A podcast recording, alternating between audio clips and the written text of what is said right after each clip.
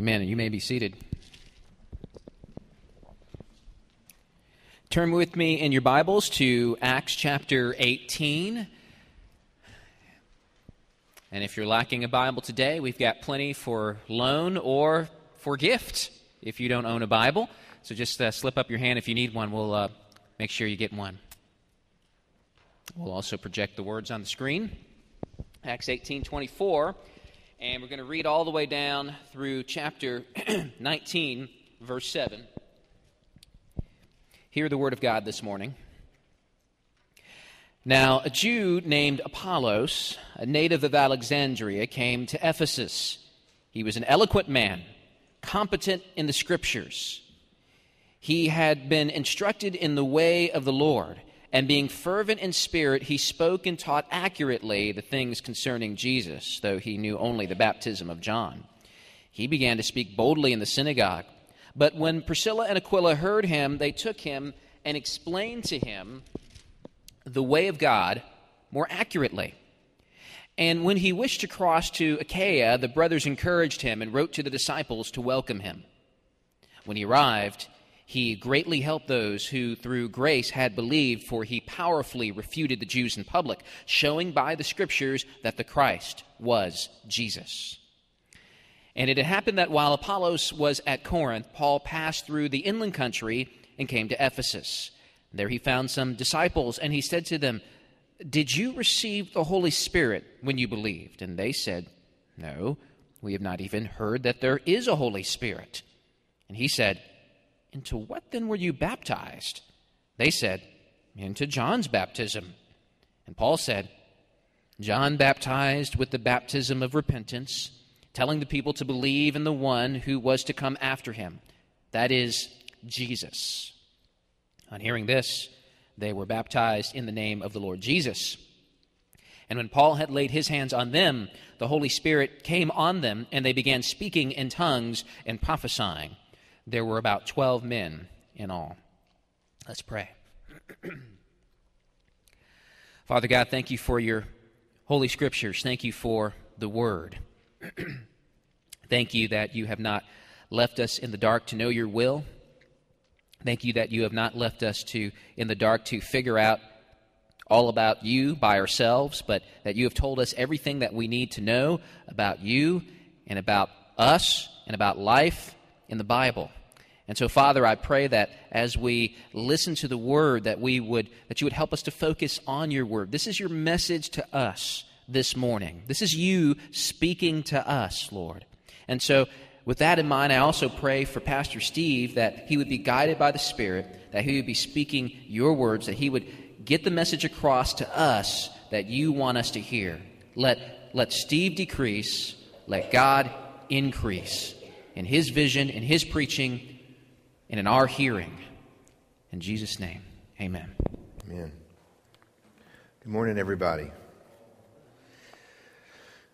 Did y'all have a good week? Glad everyone slid on in here this morning for services.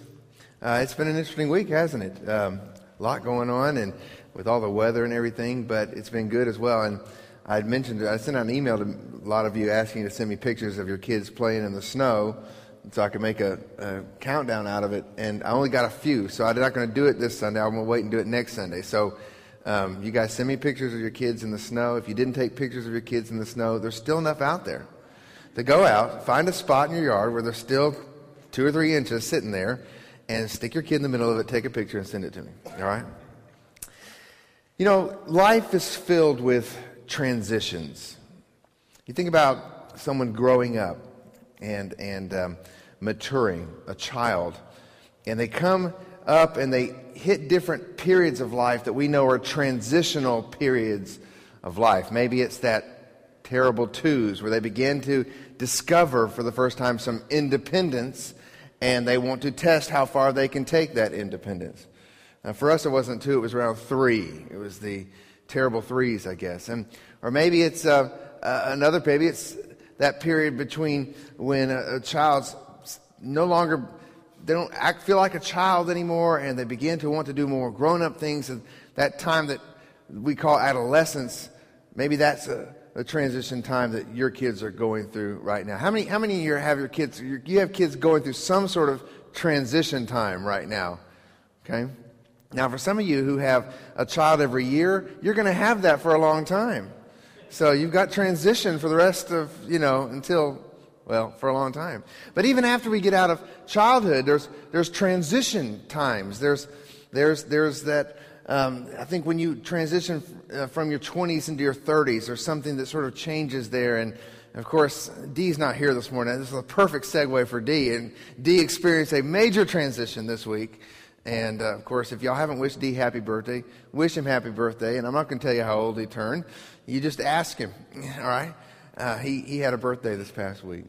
And so there's major transition times in our life. And, but oftentimes, those transitions come with a certain amount of confusion, maybe even turmoil, maybe even tension. And that's just natural. It also happens in our spiritual maturity. I was looking back um, every now and then, I've, I keep journals. I've kept a journal ever since college, and I've been more consistent with it sometimes than other times. But I look back at my journals every now and then just to kind of look at what God did 10 years ago, 15 years ago, and, and I see some of the things I, I wrote, and I just laugh. It's like, I'm what an idiot. All right? And I see that there were periods where I was going through spiritual transitions, and I wasn't as mature as I needed to be. I, I, look back at some of the sermons I wrote right when I was in college, and I really think, boy, I am glad that God has matured me and brought me through some transitions since that time. But we experience transitions, and sometimes those involve tension, even confusion. And even in the church, what we have in this passage that we read today is just further evidence that the book of Acts is being written or it's giving us the historical record of a period when, the, when there was transition. This is a major transitional period in history from Old Testament to New Testament, from Old Covenant to New Covenant. Jesus has come on the scene. He has, he has uh, carried out the Father's will and done his ministry and died on the cross, rose again, has ascended, and, and now he has commissioned his apostles and his church to go out and to spread the good news all the way to the ends of the earth. But with that comes a certain amount of, of transition and, and, and confusion sometimes between well, what's, what, how do we do this? And we've seen some of that with, with the gospel transitioning to the Gentiles. And well, how do we, how are the Gentiles supposed to worship God? Should we make them worship God the way we did in the Old Testament with Jewish law? And so we've seen some of those transitions already be addressed here in the scripture. And really, this passage of scripture that Deemer read today kind of just further highlights that there were still parts of the world where there were people who were seeking after God, who were God-fearers, who were still in transition. They didn't quite understand what all was happening or what all had happened.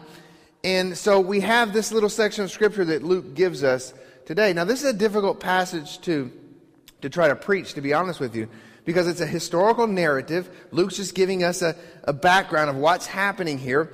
And so I want to draw out a couple of principles of discipleship from today's passage, uh, from the first part of the passage today. But really, I'm going to make this a two part sermon. In the second half of the passage, I'm going to look at this, the 12 um, disciples who, um, who apparently were not saved. And, uh, and, and the transition they went to, and get a little bit more into the theology of the difference between an Old Testament believer and a New Testament believer, an Old Covenant believer and a New Covenant believer, and, and talk a little bit about that. But today I want to focus mainly on this first part of the passage that deals with a guy by the name of Apollos. Now let's recap a little bit here. We are in a series called He Reigns, um, the sovereignty of God and the gospel in Acts. And this is the, we're just going through Acts verse by verse. And uh, if you remember that uh, last time we were studying this, Paul was in Corinth uh, he was in Corinth. He's on his second missionary journey, and he made a vow apparently in Corinth. And this vow was apparently a Nazarite vow, meaning he needed to get back to Jerusalem to complete it. So he, he leaves Corinth. He leaves it in the hands of, of the capable, of his capable ministry partners, Timothy and Silas. Heads off to Jerusalem, stops in Ephesus, quickly begins a ministry there in Ephesus, and brings with him Priscilla and Aquila who he, I believe, leaves in charge of the, of the ministry there. Matter of fact, from 1 Corinthians 16, 19, we know that they had a church in their home in Ephesus. So apparently Paul gets there, he helps them get started, and then he heads on to Jerusalem to complete his vow. He goes to Caesarea, up to Jerusalem to the church, and then to Antioch, where his home church was, to share with them what all God had done on this second missionary journey. And then he heads right back out, visiting the churches of Galatia and Phrygia on a third missionary journey. So, what Luke does now, Paul has taken off on his third missionary journey, and Luke brings the scene back to Ephesus. It kind of gives us a parenthesis here of something that happens with a guy by the name of Apollos before we join Paul again. And Paul is going to get going to come back around to Ephesus as well. So what we have here is we're introduced to a guy by the name of Apollos. And Apollos is a very important man in Scripture, a very important figure in the early church. Um, he becomes uh, a very important evangelist, teacher, preacher, pastor in the early church. This passage gives us the most detail we have about Apollos in all of Scripture. But we know he was very influential, and we learn about his influence uh, when we read 1 Corinthians. When you read 1 Corinthians, you see how influential this man um, was. And we know that he heads to Corinth because at the end of the passage we read today, we read that he heads over to, to uh, it says Achaia, well, really, that's the province or that's the region where Corinth is, and Corinth is the capital of that region. So he heads to Corinth and becomes a major teacher and influencer in the city, in the church of Corinth. 1 Corinthians 3, verse 2 and following, Paul's actually uh, getting onto the church in Corinth for their division. But if you look at this passage, you can see that Apollos apparently was very loved and very important in the church there. 1 Corinthians 3, 2, it says, Paul says, I fed you with milk, not solid food, for you were not ready for it. And even now you're not ready, for you are still of the flesh. For while there is jealousy and strife among you, are you not of the flesh and behaving only in a human way? For when one says, I follow Paul, and another says, I follow Apollos, are you not being merely human? What then is Apollos? What is Paul? Servants through whom you believed, as the Lord assigned to each. And this is the passage I want us to really focus on in this text is I planted, this is Paul speaking, Apollos watered, but God gave the growth. So Paul's getting onto the church in Corinth for their division. Okay, one saying, hey, I like this guy. Other says, I like this guy.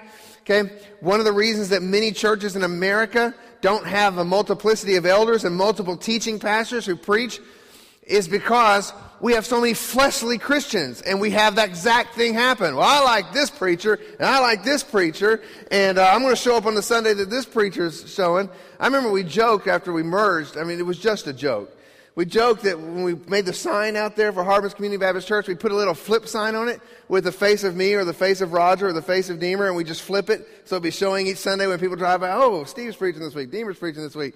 Now, it's just a joke, but I think that really that's the way people are because we're just like the Corinthians. We're of the flesh. And we like certain preaching styles, teaching styles, or whatever else. And there's nothing wrong with that, but the body is called to have multiple teachers, preachers. And so, anyway, in Corinth, this division type thing's going on, but we see from this passage that Apollos was very important. Paul planted the church, and Apollos comes right back behind Paul and waters and helps grow this ministry that Paul had started.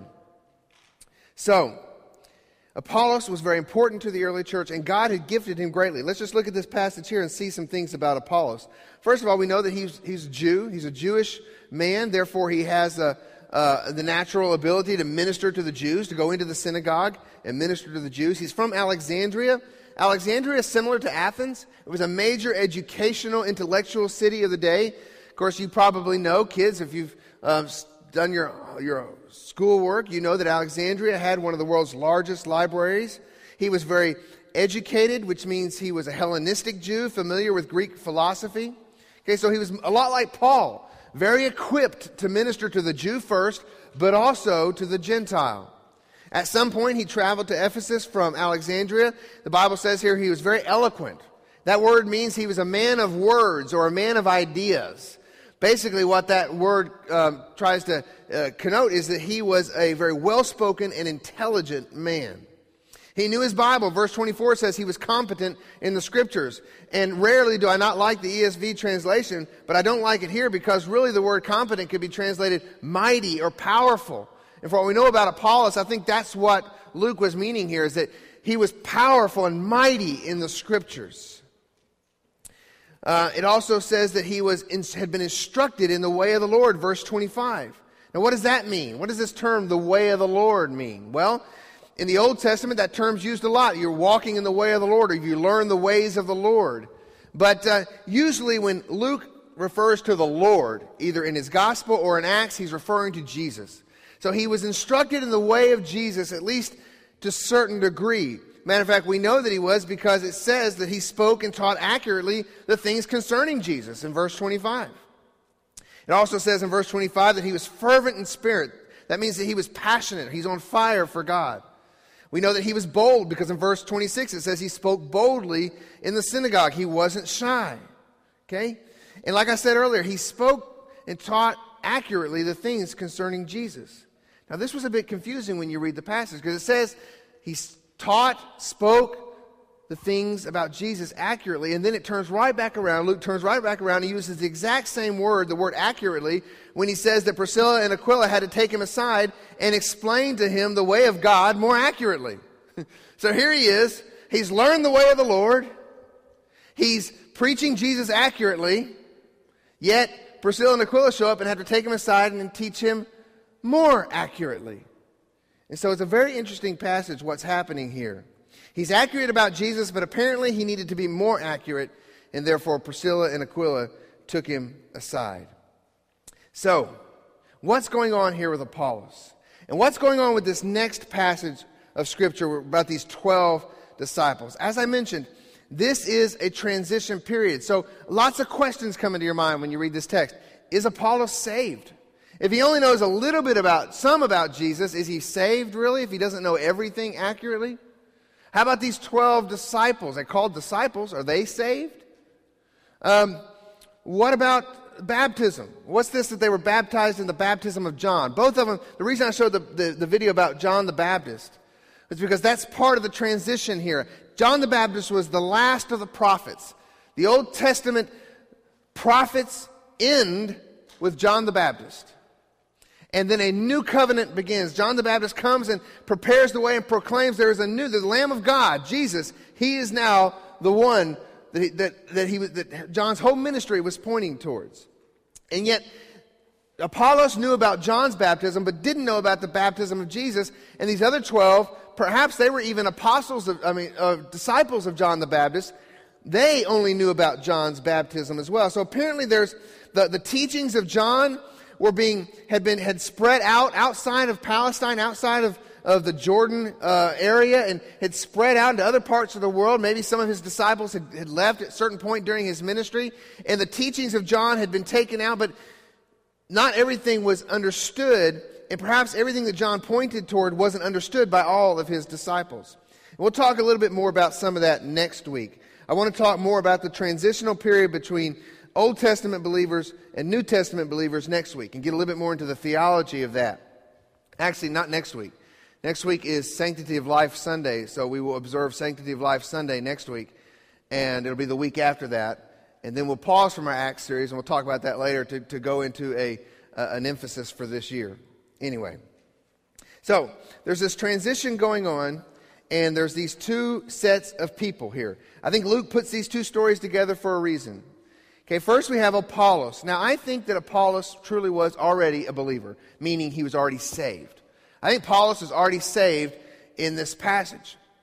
Uh, there's a few reasons I believe that. First of all, it says he'd been instructed in the way of the Lord, and I believe that the Lord there is referring to the Lord Jesus Christ. It also said he taught accurately the things about Jesus. It doesn't say that he just taught accurately about the Christ, generic, the Messiah. It uses the personal name of Jesus. It would be one thing if he taught accurately about the Messiah, just generally. The Messiah is coming. The Messiah is going to be a suffering servant. The Messiah, and he teaches accurately about the Messiah, but the text doesn't say that. The text says he was teaching accurately about Jesus. So he knew something about the ministry of Jesus Christ himself. He knew something about the purpose of Jesus Christ. He knew that Christ was the Messiah, and apparently he'd already put his hope and his trust in his faith in Jesus as the Messiah. Maybe he was with John the Baptist when John said, Behold the Lamb of God who takes away the sins of the world. Or when John said, I baptize you with water, But he who is mightier than I is coming, the strap of whose sandals I'm not worthy to untie. He will baptize you with the Holy Spirit and with fire. Regardless, he had an accurate understanding of who Jesus was, that he was the Messiah, that he was the Christ, that he was the promised one, and he had placed his hope and his faith in Jesus. The other clue to me here in this text that he already possessed saving faith is the fact that even though he knew the baptism of John, a baptism of repentance, he wasn't asked to be rebaptized. It's very interesting. They don't rebaptize Apollos in this text here. At least we don't have any record of it. Maybe he was, I don't know. But the other 12 are rebaptized in the next text. So I think what you have here is an example of a group of people Uh, exemplified by Apollos who are true believers, who have put their faith in Jesus. They know something about the Christ and they put their hope and their faith in Jesus alone for their salvation. Maybe they've received John the Baptist's baptism of repentance and now they see the fulfillment of that in Christ Jesus, and that's, that, that's represented by Apollos. He's saved. But there's others like these 12 who I'm not going to get into a lot of detail today about them, but I don't believe they were saved. I don't believe they were putting their hope in the Christ because when Paul comes to them and says, no, no, no, no, no, the baptism of John was a baptism of repentance pointing towards the one. In other words, they were not actually pointing their faith toward the Christ. Their faith was in what they had accomplished by getting dunked in the water by John. So I think there's a difference here between these two groups of people, but they're all a result of this transition between the old covenant and the new. John MacArthur, in his commentary, says that he believes that Apollos was a redeemed Old Testament saint. He was saved, but was not able to be actually called a Christian yet because he didn't have a full understanding of Christ yet. Now, we'll deal more with this text about the 12 next week. But like I said, we are in a period of transition. Let's look more at Apollos here. What is it that Priscilla and Aquila corrected? Um, that's the other big question in my mind. Okay, so how inaccurate was he? Because it says that he was taught in the ways of the Lord and that he taught Jesus and spoke about Jesus accurately. And then it turns right around and says that it wasn't apparently accurate enough. So, what did they correct? What did they um, help him with? Perhaps some commentators think perhaps he didn't know that Jesus had died. So maybe that's the case. He doesn't know that Jesus has actually paid the price and the, his, the sacrifice is final and complete. I don't believe that's the case. I don't believe Apollos, with his connections in Alexandria and all this, at this point in 52 AD, nearly 20 years later, wouldn't have a clue about Jesus' death. Maybe he wasn't aware of Jesus' resurrection. I don't believe that either. Maybe he wasn't fully understanding the ascension, or maybe he didn't fully understand what happened on the day of Pentecost. I think that's more likely the case here. He doesn't understand that Christ has now given a great commission, that the day of Pentecost has come, that he has now baptized us with the Holy Spirit, and now the baptism that people receive by water is a, is a representation no longer of just a baptism of repentance, it's a baptism of identification. You're identifying yourself with the death, burial, and resurrection of Christ. And so I think these are the things that Apollos is being, he's being explained these things by Priscilla and Aquila. I think he's there in this synagogue and he's saying Jesus is the way, Jesus is the Messiah, and he's doing the best he can but he doesn't understand yet exactly the full ramifications of what Jesus' resurrection and his ascension and the giving of the Holy Spirit has meant to the church. So he is accurate, but not accurate enough. So this is where I want to spend the rest of our time this morning is looking at how Priscilla and Aquila correct how they help make his doctrine more accurate. And I want us to see there's a tremendous humility on the part of the disciplers, Priscilla and Aquila, and on the part of the one being discipled. As I mentioned earlier, I look back at some of my I can look back at some of my sermons, and I can see that I was teaching Jesus accurately, but not accurately enough.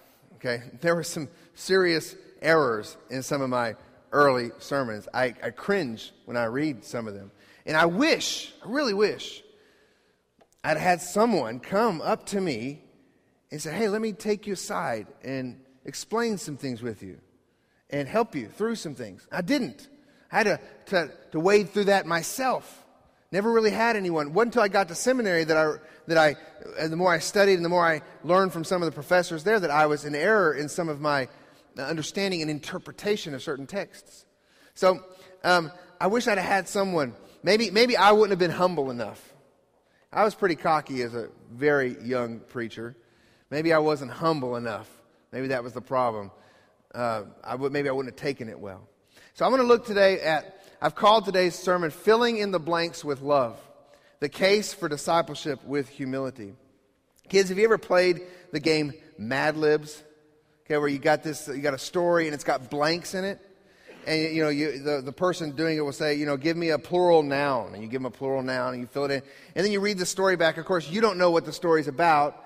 And the, so you're just putting words in and then they read it back and it's just all, it sounds so funny, right? And it doesn't make any sense and it's just, just for fun. See, I think that's kind of the way Apollos is right here. He's got blanks in his understanding. And Priscilla and Aquila come in and they don't want him to have goofy answers. they don't want his, they want his faith to make sense. And so they come in and they say, hey, we're going to help you fill in the blanks. We're going to help fill in the blanks of your understanding of Jesus Christ.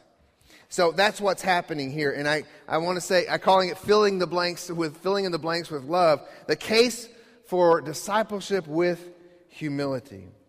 And the first thing I want us to see is to look at Priscilla and Aquila. Priscilla and Aquila showed humility in how they approached, corrected, and discipled Apollos. Priscilla and Aquila showed tremendous humility in how they approached, corrected, and discipled Apollos. The first thing we see is we see that their humility shows through in their choice of venue. Okay, we see it in where they decide to, to handle this thing. In verse 26, it says, He began to speak boldly in the synagogue. But when Priscilla and Aquila heard him, they, well, the text doesn't say that they opposed him before the others. Got in his face. No, no, no, don't listen to that guy. It doesn't say that they shouted him down. It doesn't say that after the synagogue was over, they started going around saying, he is way off. he is totally messed up. Don't, tell you what, come listen to us. It's not what they did. That's not what they did at all. It says they took him and explained the way of God more accurately. They took him, meaning that they took him aside privately. They took him aside privately and said, Hey, Apollos, it may have been something like this. They invited him to their home. They apparently had a home in Ephesus. They go up and say, Apollos, you know, we're, we're so blessed by what you were talking about today. We would like to talk to you more about these things. We are followers of Christ. Come, come to our home. Let's talk about these things. And maybe when they, Priscilla and Aquila got home, they kind of strategized, how are we going to talk to him about this? Are we going to, you know, and they talk to it, they come so, and they do it in a private setting, and they do it in a loving setting. They took him and they treated him like who he was. I believe, like I said, that he's saved. They treated him like what? A brother. We're going to have a lot of emphasis this year on family. And not just family. I mean, yes, I want, we are a family uh, friendly church. But not just your immediate family, the family of God. You see, there's a bigger thing that your family points toward, points to. That your family is a is a is, is to shine, uh, to exemplify, and that is the family of God. So we're going to talk about family this year in a lot of different ways. And we'll launch that in a few weeks. But one of the things that concerns me is how do we talk to our brothers? Now, you're saying, well, in my family, the siblings, they shout at each other. They shouldn't, though, because when I correct my kids, especially when they treat their brother or their sister in just a t- t- terrible way, one of the things I say is, you don't talk to your brother that way. Don't talk to your sister that way. I'm not getting on to you guys, okay? They got real still all of a sudden. Okay, y'all are doing fine, okay? But your family, you're related to one another. You look out for one another. You help each other. You support one another. You build each other up. You don't tear each other down. And so that's what Priscilla and Aquila did. They take him like a brother. They didn't use this opportunity to exalt themselves and show how much more they knew. You think of Apollos, yeah, he's bold, he can speak well, but he doesn't know everything. Come listen to us. I mean, they could have used it as a church growth strategy. Hey, Don't listen to Apollos. Come listen to us. Sunday morning, 9 o'clock, our house. They didn't. They don't do that. They don't exalt themselves. They don't use the opportunity to humiliate a brother who was weaker in his understanding. They didn't humiliate him. They didn't demand the spotlight. They took him properly and probably into their home, maybe even over a meal, and they explained things better because the issue wasn't to prove they were right, the issue was to help a brother. You see, I think that's the problem in the church today. We love to feel good about ourselves and we're right. I got good doctrine, you don't. You're wrong. And our motivation is to prove ourselves right and to vindicate ourselves, and we just mm, feel so good and puffed up, but we don't have any thought about what we're doing to our brother, and we don't care about building them up. Matter of fact, we want to see their ministry fail because they don't got it right. We do. That is wrong. That is wrong. That is not how brothers treat each other. There are brothers out there with some bad theology. I'm saying brothers, not African American brothers. I'm talking about all of us, brothers.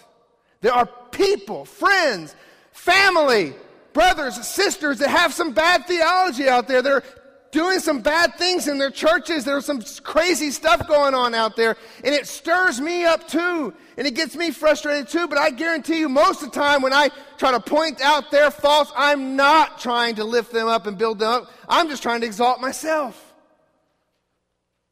And that's the problem in the church today. One of the problems in the church today. There is a way to correct our brothers and sisters in Christ that comes across more as a confrontation designed to shame them or to exalt us, and that frustrates me. I think we need to be careful going out just looking and hunting for errors in others. It, be- it can become a hobby. And I confess, I don't watch TBN anymore because I found myself just watching it because I got joy out of finding error on the TV. Oh man, they got that wrong. Yeah, look what look what Grudem says in his theology book. And, I found myself enjoying tearing down my brother. And that's not what we're to be doing. So it can almost become a cult in and of itself, just to hunt for errors in others in the church. This tendency in the church to exalt ourselves and our maturity in our doctrine at the expense of others by shaming them and showing them how doctrinally backwards they are is a dangerous thing. Now, let me say, little parentheses here, there are heretics out there. There are people who are not teaching the gospel. They've got the gospel completely wrong. And heretics should be confronted and exposed. But be careful who we call a heretic. Because the scripture has some very, very serious words to say for those who stir up dissension within the family of God. Really serious words. And I fear that. If you fear God this morning, then you need to fear what the scripture says about stirring up dissension within the body. You need to take that seriously. And we need to be extra careful when we start labeling people as heretics, as false teachers. And be careful. Because that's what Apollos, that's what Priscilla and Aquila could have done. Heretic, false teacher. He doesn't have it right. Come, Sunday morning, 9 o'clock, here. They didn't do that. There are clear core gospel doctrines that must be believed and must be upheld for someone to be a real Christian. You realize there's only really a few heresies out there? They just get repackaged, or there's little offshoots off different heresies. Okay? The heresies that, that rose up during the first 200, 300 years of the church are the same ones that are around today. And those heresies seem to come back over and over and over again. Make yourself familiar with what true heresy is in the church. There's a series, I love it. It's a series of emails. I'm going to start sending them to you guys that Mark Driscoll's church sends out. It says, Know your heretics. They send out an email once a month with a new heretic listed. Know your heretics. so you can know what heresy really is. Because just because some church does things in a manner that we consider dishonoring to God doesn't necessarily mean they're a heretic. We have to be careful not to stir up dissension within the body of Christ. Brothers, if anyone is caught in any transgression, you who are spiritual should restore him in a spirit of gentleness. Keep watch on yourself, lest you too be tempted. That's the other aspect of it, is that sometimes we get into this, this, this mode of looking and trying to show the faults in others. We are, in essence, saying, I don't have any faults. And, and Paul, Paul, if, you can't get much bolder with heretics than Paul. Paul says, brothers, family, if anyone is caught in any transgression, you who are spiritual should restore him in a spirit of gentleness. Keep watch on yourself, lest you too be tempted. 2 Timothy 2 3, again, Paul. Have nothing to do with foolish, ignorant controversies. You know that they breed quarrels. And the Lord's servant must not be quarrelsome, but be kind to everyone, able to teach, patiently enduring evil, correcting his opponents with gentleness. God may perhaps grant them repentance, leading to a knowledge of the truth. This is actually dealing with people who aren't Christians.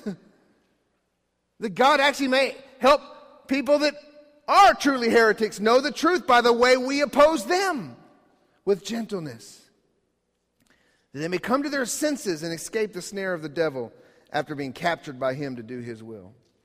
So, what should we do? We should pray for our brothers. Pray for the brother in whom you find a fault. Pray for them. Humbly ask God to expose your faults. Humbly ask God to expose your motives. Am I exalting me? Be careful to prayerfully consider whether or not we are shaming or humiliating our brother. Shaming is not good discipline. Parents, the best way to get your child to obey you isn't to shame him in public, it's to correct him. Sometimes that correction needs to be strong, sometimes it needs to be more soft. You correct them, and you do it mostly in private. You shame them in public, you'll stir them up to wrath and anger and turn them away from God. It's the same thing in the church. Don't shame one another. You don't shame. Imagine if Priscilla and Aquila had shamed Apollos that day. Do you see the fruit that comes from Apollos' ministry after this passage? That shaming. What would it have done to the fruit?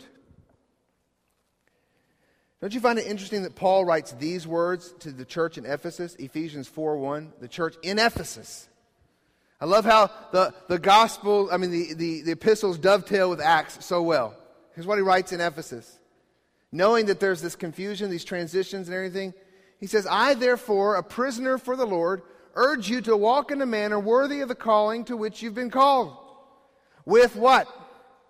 Verse 2 of chapter 4. With all humility and gentleness, with patience, bearing with one another in love, eager to maintain the unity of the Spirit in the bond of peace. There is, now think about this in the context of this passage today. There is one body, one Spirit, and you were called to the one hope that belongs to your call, one Lord, one faith, one baptism, one God and Father of all, who is over all things and through all and in all. Priscilla and Aquila exemplify these passages of Scripture by showing humility in the venue they chose. They also showed humility in the manner of their communication. They says they explained to him the way of God more accurately. This word, this word simply means they carefully expounded things to him. It does not say they rebuked him. It says they carefully expounded things to him. They can't control how he's going to react to their explanation. He could have said, Get lost. What are you talking about? Who do you think you are?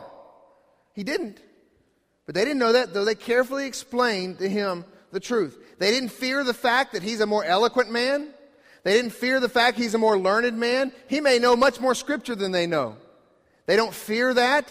They don't fear the fact that probably this man coming from Alexandria is on a much higher social level than they are. They don't fear that. They carefully, lovingly explain the way of Jesus more, that, more accurately. And both of them did it, by the way. How much healthier would the church be if we did things this way? How much healthier would individual local bodies of Christ be, but the church in general be, if we handle things this way. Now let's look at Apollos real quick. Apollos showed humility in how he received the correction and discipleship of Priscilla and Aquila. This man, like I said, knew a lot of Scripture, probably knew more than Priscilla and Aquila. He's mighty in Scripture. He doesn't just know it, he knows it well. He's passionate, he's bold. You know, one of the complaints that if, if there, this, this happens a lot, this, I think it's the way God wires people. I've noticed in churches I've been in, when you have a pastor or a preacher who's very bold and articulate and eloquent from the pulpit, a lot of times he's horrible one to one. And it's really hard to get to know him. And it's really hard to have that one on one connection with him. Okay, and sometimes the guys that kind of stumble through things from the pulpit are the ones who are just wonderful pastors and, and, and relational one on one. And I look at I look at Apollos' skill set here mighty, passionate, bold, and I see the bold preacher type.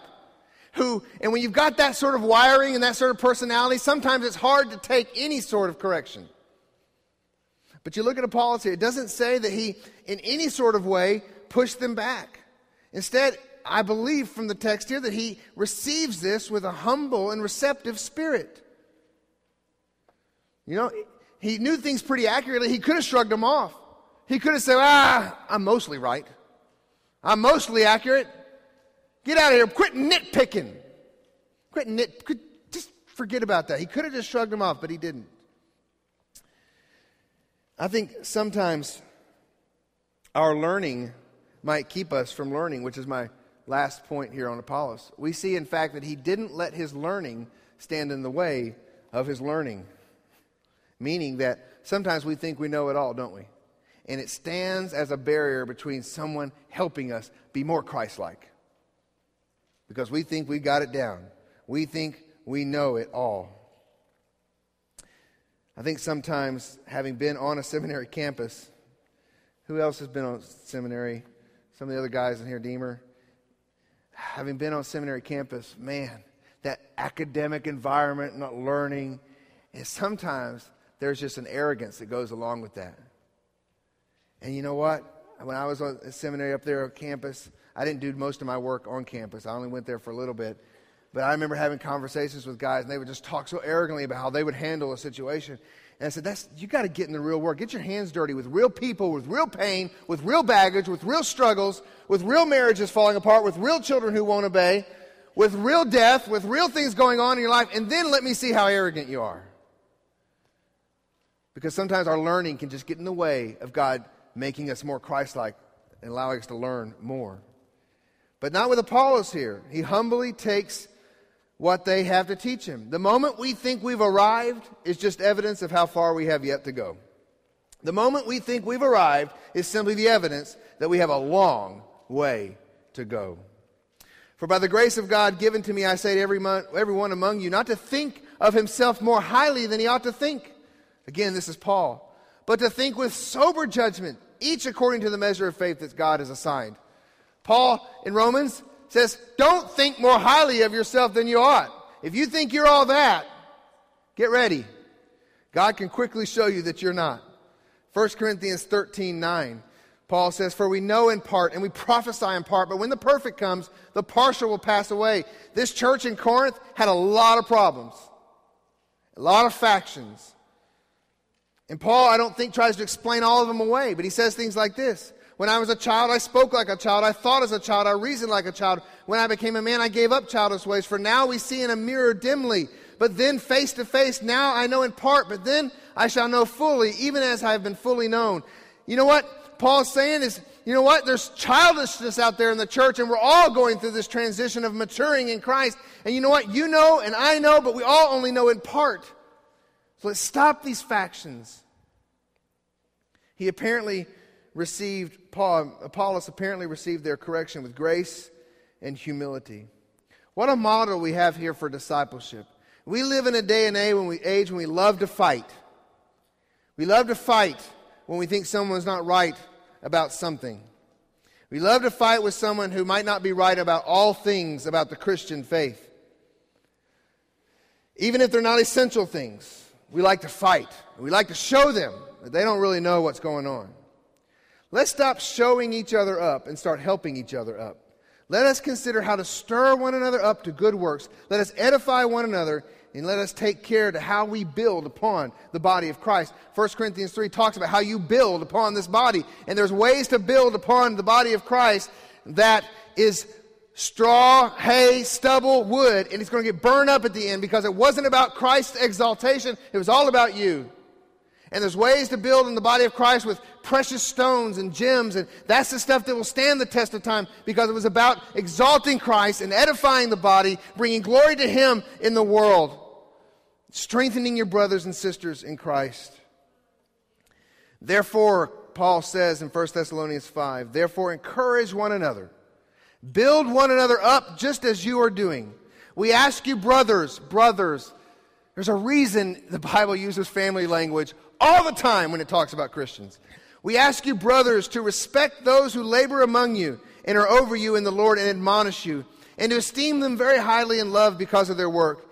Be at peace among yourselves. And we urge you, brothers, admonish the idle, encourage the faint hearted, help the weak, be patient with them all so that no one repays anyone evil for evil, but always seeks to do good to one another and to everyone. Rejoice always, pray without ceasing, give thanks in all circumstances, for this is the will of God in Christ Jesus for you. Do not quench the spirit, do not despise prophecies, but test everything, hold fast to what is good. That's how a family works. Right there. That's how a family works. That's how the family of God is supposed to work. Now, just look at the end of this passage and we'll be done. Look at the fruit of humble, good, humble discipleship. Verse 27. And when he wished to cross to Achaia, okay, so he's emboldened for missions now. After he's been discipled, he's ready to go. The brothers encouraged him and wrote to the disciples to welcome him. Okay, building up becomes contagious. The rest of the brothers, hey, let's encourage him. Let's go. Come on, Apollos. We're going to send you off and we're going to send you a letter of commendation to show how important you are to us. They didn't send a letter of warning to the other churches. This guy's only partially accurate. Watch out. They built him up and they encouraged him and they sent him out. That's the fruit of proper discipleship. When he arrived, it says he greatly helped those who through grace had believed. Now he in turn becomes a discipler. He greatly helps those, and Corinth needed a lot of help. Verse 28 For he powerfully refuted the Jews in public, showing by the scriptures that the Christ was Jesus. Where does Apollos and Paul, where do they save their powerful confrontation for? They save it for those who are denying Christ. But within the body of Christ, they treat each other as brothers. There's time for bolder confrontation. I'm not saying that. Remember, Peter, Paul confronted Peter to his face. There are times, but what was Peter doing? By his actions, he was denying we were saved by grace through faith alone because he was stepping aside and going back to acting like a, like a person who's under the law. And so Paul's, I'm not having anything to do with that. Stop it, Peter. But within the body of Christ, there is to be this loving, strong, yet encouraging correction when it's needed what fruit Apollos shows in his life. Matter of fact, Martin Luther was convinced that uh, Apollos is the author of Hebrews. He may or may not be. There's good arguments both ways. But uh, if he was, what another powerful piece of fruit that came from this tremendous work of discipleship. Regardless, a mighty worker for the kingdom of God was produced through good discipleship. Good because it involved humility on the part of the discipler and the one being discipled we can learn a lot from Priscilla and Aquila. Next week, we'll talk a little bit more about these other group, this 12 people, as we look more at this transition period that they're going through. Transitions aren't easy. Sometimes transition inv- involves correction. But this is a great example of how to do it within the body of Christ. Let's pray. Heavenly Father, this morning I come to you and confess my own sin that I love to be right. I love to uh, be so convinced of, of my argument and the doctrine I hold that, that, um, that I like to elevate myself because of my knowledge. But God, that's sin. And I confess it to you this morning, Lord, and ask God that you'd make me more humble. Make me a person who knows how to confront sin in a humble and righteous way. And knows how to confront differences, maybe not even sin, just simply differences, in a humble and righteous way. And God, that's my prayer for our whole church. I want Harbins to be a place where, where people can come and worship and grow and be built up and where we can all be corrected. Because we're all coming in here with some screwy ideas sometimes. We can be corrected in love within our family, the family of God. And God, help us to not just confine that to this group right here, but to understand that we are family members with other churches in our community, in our area, in our nation, in the way we confront them or the way we talk to them, Lord, about a difference that we might have theologically, doctrinally, whatever. That we are to do that like Priscilla and Aquila as well. So, God, help us. This requires so much discernment to know when is the time for bold confrontation of those who are denying the gospel. Because sometimes that happens within the walls of a church as well. So, God, help us to be discerning, to know how to handle differences within the body of Christ. But most of all, help us, God, to exalt you, to lift you up, to, so the world can see what the family of God really looks like. Be exalted this morning, Lord, as we sing this closing song as we get ready to go to Bible study. We pray in Jesus' name. Amen.